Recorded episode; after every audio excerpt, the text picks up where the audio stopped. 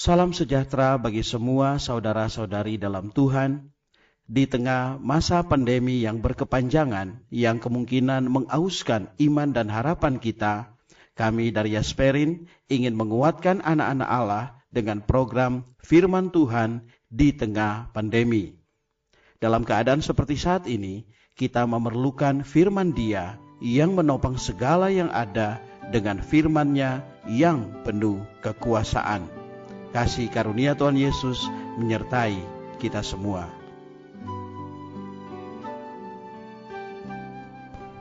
Saudara-saudari yang dikasihi oleh Tuhan Yesus Kristus, selamat bertemu kembali dalam program Arus Hayat Voice.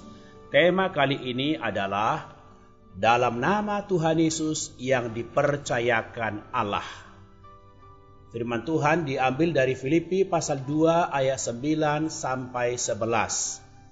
Itulah sebabnya Allah sangat meninggikan dia dan mengaruniakan kepadanya nama di atas segala nama, supaya dalam nama Yesus bertekuk lutut segala yang ada di langit dan yang ada di atas bumi dan yang ada di bawah bumi, dan segala lidah mengaku Yesus Kristus adalah Tuhan bagi kemuliaan Allah Bapa.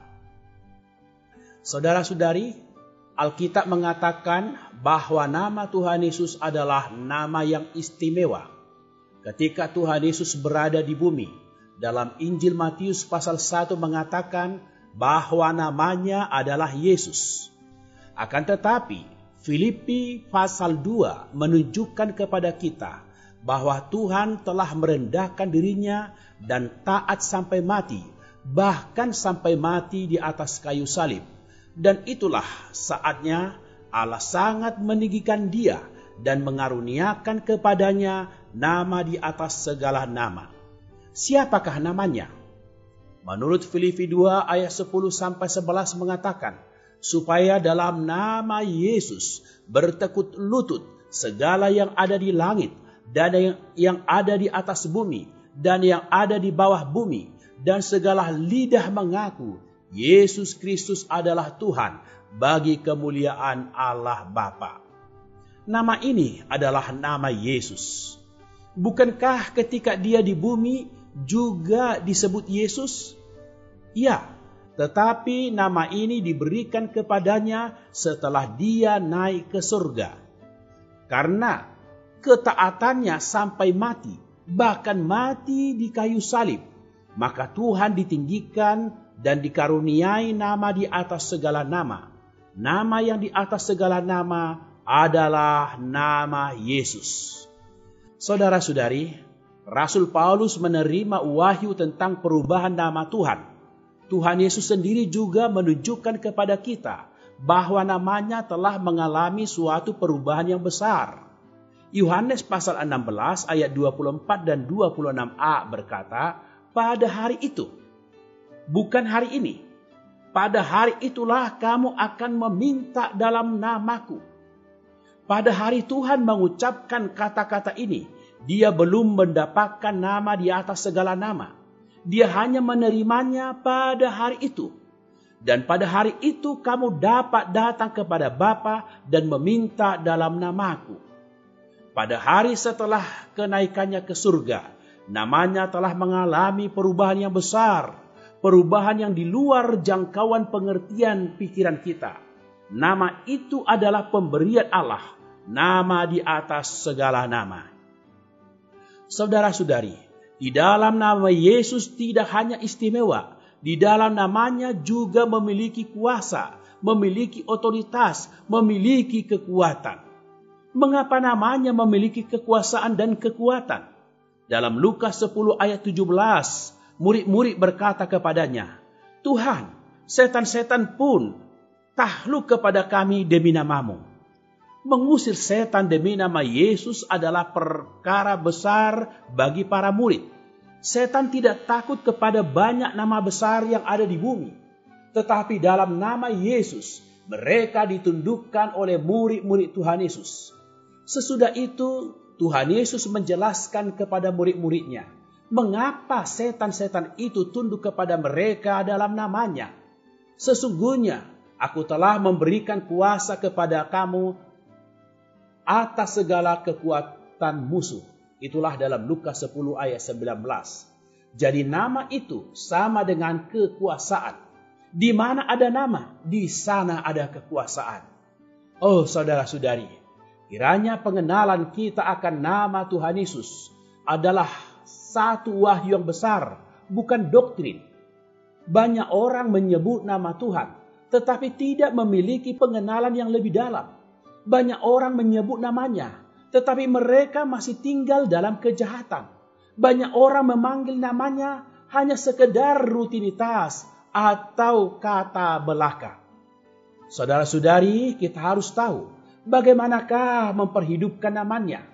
Kita harus belajar mengenal salib dari hari ke hari. Salib tidak bisa dipisahkan dengan nama ini Semoga salib tergarap cukup dalam di dalam kehidupan kita, sehingga kita tahu bagaimana memakai nama ini terhadap manusia untuk menanggulangi setan dan untuk berdoa kepada Allah. Semoga Allah mengaruniakan pengetahuan yang melimpah tentang nama ini kepada kita, sehingga kedudukan, kuasa, dan kekuatan nama ini dipulihkan di tengah-tengah kita hari ini Semoga kita menerima kekayaan rohani melalui nama Tuhan. Mari berdoa. Tuhan, kami bersyukur untuk namamu yang istimewa. Nama yang penuh dengan kuasa dan kekuatan yang telah engkau berikan kepada kami. Tuhan, kami mau namamu adalah ada kedudukan, ada kuasa, dan ada kekuatan di atas diri kami. Sehingga kami menerima segala kekayaan rohani oleh namamu. Amin. Demikianlah firman Tuhan, sampai bertemu di kesempatan berikutnya. Kasih karunia Tuhan menyertai roh kita sekalian.